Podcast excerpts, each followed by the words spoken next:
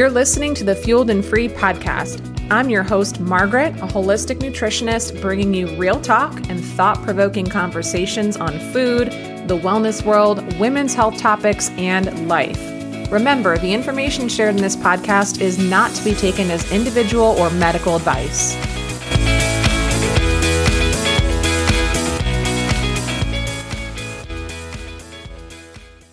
Have you ever felt like you're doing all the right things and your body just doesn't seem to be catching up to all the hard work you're putting in when it comes to your health? Maybe you're doing the detox strategies, you're eating a clean diet, taking high quality supplements, you did the lab testing, maybe you've hired a practitioner or you worked one on one with someone, you went through a program, you went through a course, you devoured the podcasts, you're getting good sleep, moving your body, you're doing the damn thing yet you're still managing yucky health symptoms. I'm here to tell you that sometimes this happens. Just because you're doing all the right things doesn't mean that your body is magically and spontaneously going to heal overnight and all of your symptoms will go away. I know my perspective may come as a surprise to some of you because I'm a functional health practitioner and I sell one on one services and do functional labs with women that are in search of a breakthrough in their health. And I'm here to say that doing lab testing and addressing your diet, your exercise habits, taking the high quality supplements, working on your sleep, detoxing your body, sometimes it doesn't work the way we expect it to work. And for many, many people, I will say this process does work. For many people, it's an A plus B equals C. It's a very clear, this is what we're going to do. We're going to work on this. We're going to work on this. This is the game plan. Tweak these things in your diet. Add in these detox. Let's do this detoxing. Take these supplements. Follow the protocol. And they are like, thank you so much. We're good to go. My symptoms are gone. You saved my life. I love you. We're good. And they're referring you clients and it's just like the best, right? However, sometimes we have people where that is just not their story. That is not their health journey and they're stuck and they're not seeing progress. And I want to talk about it. I want to discuss a few different things that I have witnessed in my practice and things that I have found to be quite true for many people that just aren't quite getting the breakthrough that they hoped, or they feel like they're just kind of in that cycle of feeling stuck with their health. All right. Number one, I will say is you are unwilling to address sources of toxins.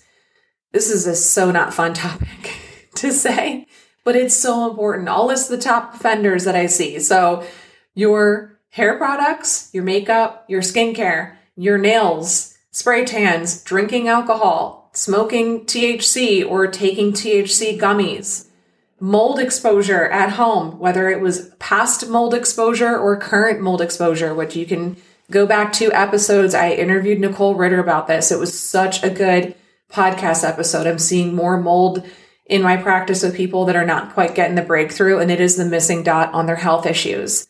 Sleeping with an Alexa next to your head or a cell phone right next to your body or always having AirPods in your ears. Yes, these are contributors to oxidative stress, aka inflammation. And I'm not saying your AirPods are keeping you sick.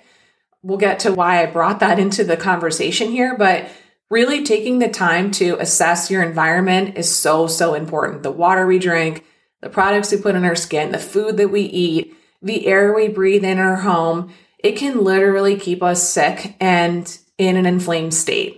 This is truly the most unsexy part of working on your health. It's not fun to go swipe your credit card for a few hundred dollars to buy a high quality air filter or a high quality water filter. These are purchases that as an adult, you're like, ew, like it's like buying a vacuum. There's nothing fun about buying a vacuum for your home. I would much rather take that money and go buy myself some nice shoes or go shopping and do something fun with that money or go out for a really good meal or put that towards a vacation, right? It's a big habit shift to plug your phone in downstairs in the kitchen or across the room and use a traditional alarm clock and stop relying on devices like Alexa or AirPods to make your life easier. And the whole discussion surrounding like Alexa and AirPods and smart devices and Wi Fi. I think this is going to become more of a mainstream discussion, but I have seen in my own practice with certain clients where them just even switching off their Wi Fi and disconnecting some of their smart devices in their home was a big piece to getting rid of their chronic migraines, right? Lab testing is not going to fix that for you. Like, truly, if you're sleeping next to a Wi Fi router or you have a Wi Fi router in your room or you have AirPods in your ears all the time, that can be a big driver of inflammation. Look it up electromagnetic frequencies, EMFs. And when we are exposed to lots of EMFs, it increases our toxicity. It's a heck of a lot easier to roll through Chick fil A drive through on a Wednesday night after your kid's soccer practice than to plan ahead and throw dinner in a crock pot before you leave for work in the morning. And I'm literally preaching this to myself. We have two kids in soccer tonight. One is in one part of town and the other is in another part of town. We are divide and conquering tonight. And I mentally am making that decision of like, am I going to go through Chick fil A or am I going to prep something before soccer practice, throw something in the air fryer or the crock pot that's a home cooked meal? And I'm not saying that we should never eat drive through food or never use AirPods or that you're going to be unhealthy if you drink water out of a plastic water bottle. I am not that black and white, like you don't do this, that's bad, that's toxic. That is not who I am as a person. But all of these little micro decisions that we make, it can sometimes be those small incremental choices or habits that are keeping us in a subpar, inflamed state of health. For some people, for some, they need to go into a season where they're being extremely intentional with choices and making certain sacrifices so that they can put their body in a place of being able to really heal and get well again. Next thing I want to talk about is your career is not conducive to a healthy lifestyle. Now, before I go any further, I fully acknowledge that some of us are not quite in a position to shift careers or they don't have the support system, resources available to them to make a career shift. And so, in me saying all this, I am not saying that you need to go quit your job and go find another career. However, I've worked with quite a few career oriented women who have come to me with various health issues, whether it be extreme fatigue, migraines, period issues, gut issues, and we get their lab results back. And it's just very, very clear that they are really burned out. Lots of burnout, lots of that kind of quote unquote adrenal fatigue pattern, dysregulated cortisol, really depleted minerals.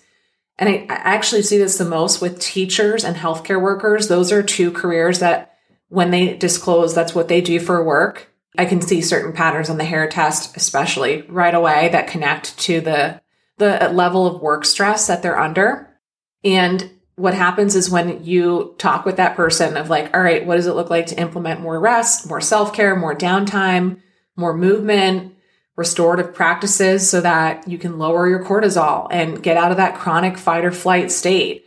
Some of these career choices there's not even time to like eat lunch. You're like, hey, um, I noticed on your food journal that you're really not eating lunch. And it's like, what? I, I can't eat lunch. I, I'm a nurse and I'm delivering babies and I'm working 12 hour shifts. Or I had a client uh, last year, maybe it's two years ago now. Sorry if you just heard my dog in the background. I had a client that was a dental hygienist and she worked in an office of all women and all of the women in the office practice intermittent fasting. And they all agreed that they would skip lunch or skip like a lunch break. They like didn't eat lunch. I don't I don't even know what type of fasting they were doing, but she's like, "Yeah, everyone that I work with doesn't eat lunch. They all skip it." And so we don't get a lunch break. And they literally worked from the time they got in until they closed through a lunch break. And the kind of trade off was that, oh, you got out of work a little bit earlier than normal because you didn't have a lunch break. Eh, you know, we had that conversation of like, that's that's not conducive to health. Like you need to have a real lunch break and be able to sit down and eat a nourishing meal and take a break from your work, right? And so as we kind of dialogue and discuss like what the work schedule looks like, what are the demands on their life or from their boss, or coworkers or their overall career and what's expected of their career, they realize it's just not conducive to health and living a healthy lifestyle and, and healing. I've had quite a few clients that during their time in working with me have decided to quit their jobs or switch careers or go back to school or just start that process of pivoting because their career is literally making them sick. For some of them, they love their career. They love what they do, but the actual workplace is toxic or the commute is just way too long. There's too much time spent indoors or too much time on a computer. And these are all hard questions that some of us have to evaluate and acknowledge how that might be holding you back from getting your body into a healed and recovered state. Another thing that might be holding you back from making that breakthrough, if you will, is you're constantly searching for what is not going right and what is going wrong in your body or even in your life. Your mindset and your perspective is not conducive to healing. Sometimes you really have to retrain your brain to search for what is working, what's going well. Your brain wants to confirm what it already knows to be true. It's confirmation bias, which is our tendency to seek, interpret, favor, or even remember information in a way that confirms our prior experiences, our thoughts, our beliefs, and our values. And as a result, we tend to ignore any information that might contradict those beliefs. I'll give you an example of this of how I'm living this out right now. So I see this with one of my children all the time right now. It's something that as a parent, I am actively working on rewiring in my child's brain. Like literally every single day, we're having conversations to change this perspective and this mindset. I've done a lot of mindset work on myself and I can see this, you know, it's a big red flag for me. And so this particular child is really quick to focus on what's not going right. And as I like to say, makes up stories or has a storyline in their mind to confirm what they believe to be true. Now, I will say it's really important if you're talking about this in the context of children or a friend or spouse or even in the coaching capacity, you don't want to just diminish how that person feels and say, like, that's just in your mind or that's the story you're believing. That's not truth. And tell them to ignore how they feel, right? Validating those feelings is a really key part to rewiring and, and changing the perspective. But in this context, I'll give you an example. This child has said repeatedly, I'm not good at soccer. I don't want to keep going. I want to quit. But then when they score a goal at the game, they'll just say, oh, it was luck, or the only reason that I scored that goal was because the goalie wasn't paying attention.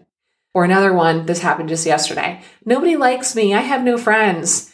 And I said, oh, yeah, but you got invited to so and so's birthday party. Oh, well, they only invited me because they didn't have anyone else to invite. You can see that confirmation bias, that kind of not wanting to acknowledge the good thing that might be happening and focusing on what they believe to be true. And in the context of troubleshooting health issues or coaching someone to go down a path with maybe their diet or changing how they eat on a daily basis, there can be a lot of rewiring or changing of belief systems. For example, if you've always believed that dairy was inflammatory or that red meat causes cancer, and that is the belief system and the story loop that you've had in your brain for a very long time. It's not uncommon to see a reaction when someone tries to reintroduce those foods after a very long time of avoiding them. Some of that physiological reaction that you might experience when you have that first bite of ice cream and you've told yourself for a decade or a long time, I don't eat dairy, it's bad for me, I don't react, uh, whatever that storyline is. And I'm not I'm not criticizing or diminishing people that choose to not eat dairy, but sometimes you do come in contact or you encounter people that they're avoiding a certain food because they believe it to be bad for them or it's going to hurt them or the, the red meat one is a very common one. There's certain types of people that avoid certain foods because they have it ingrained in them that it's going to cause high cholesterol and it causes cancer and it's really bad. And I haven't had a, a cheeseburger in a decade. And, and so that physical reaction that they're having is sometimes rooted in this subconscious belief that that food is bad for them. And they're searching for that one reaction that they might have to confirm that they shouldn't have that food. I'd also ask, what is your trauma story? What are you holding on to? And going back to the trauma, sometimes we don't identify that we experienced trauma because maybe we didn't have something crazy traumatic happen, like death or addiction or, you know, house fire, whatever. I'm thinking like big trauma, big T traumas. A big T trauma would be, you know, a death in the family, divorce, financial struggle, sickness, you know, addiction, alcoholism, just things that are a big, a big thing, right? That's a big T trauma, I would say. Parent getting arrested. You see divorce, I would say divorce is for sure a big T trauma for most.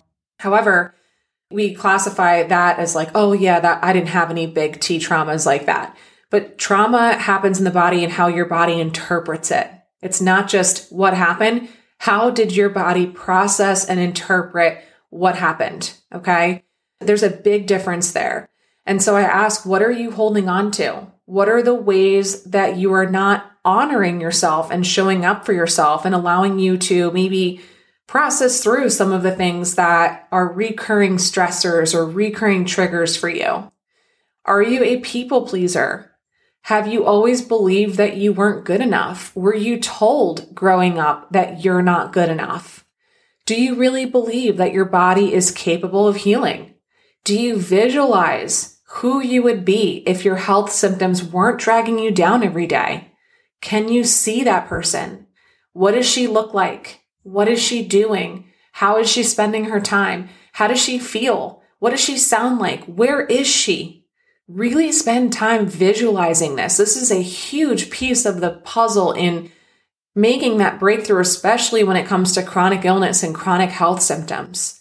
Really envisioning a life where you are not being held back by your health symptoms. I was coaching a good friend on Voxer yesterday who is a life coach she knows this stuff in and out. She is the queen of affirmations and mantras and shifting your mindset. But in her personal life, she's struggling with her hormones right now. She's working with multiple practitioners to try to figure out what's going on. And she's tired. She's tired of trying to figure it out. Her language was, This is so overwhelming. This is so confusing. I'm so tired of this. And I said, You are so close to your breakthrough. Don't you believe that? You're getting answers. You're on the verge of your breakthrough. That's what I said to her. Like, you're so close. I feel it. You're going to get your breakthrough. And she said back to me, she's like, You're right. I need to believe that. I need to use that as my proclamation. And she's like, I am getting my breakthrough. I am on my way to a breakthrough. Think about how that feels in your body when you say, I'm on my way to a breakthrough or I'm healing, whatever that positive proclamation, that declaration that you're stating over yourself, think about how that feels when you say that versus this sucks. I'm overwhelmed. This is hard. I can't do this. I'm so tired of this. This isn't working. I'm doing so many different things, whatever that negative loop. We've all been there. Okay. What's going to get you closer to healing and resolving your symptoms? I think we all know what the answer is, but really take the time to practice that in your day to day life. Maybe it looks like putting post it notes on different parts of your house or different areas, getting in your car and there's a post it note on your dashboard, on your bathroom mirror, at your kitchen sink to trigger and you say it out loud.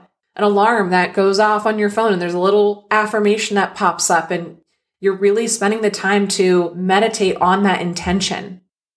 As I wrap up this episode, I just want to send peace and love and positive healing vibes to those of you that are listening and waiting for your own breakthrough.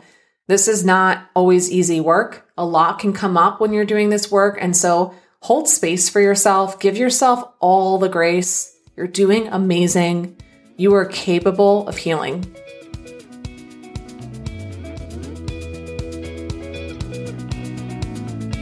Thank you for listening to the Fueled and Free podcast. Please subscribe to the show on Apple Podcasts, Spotify, or wherever you listen to your podcasts.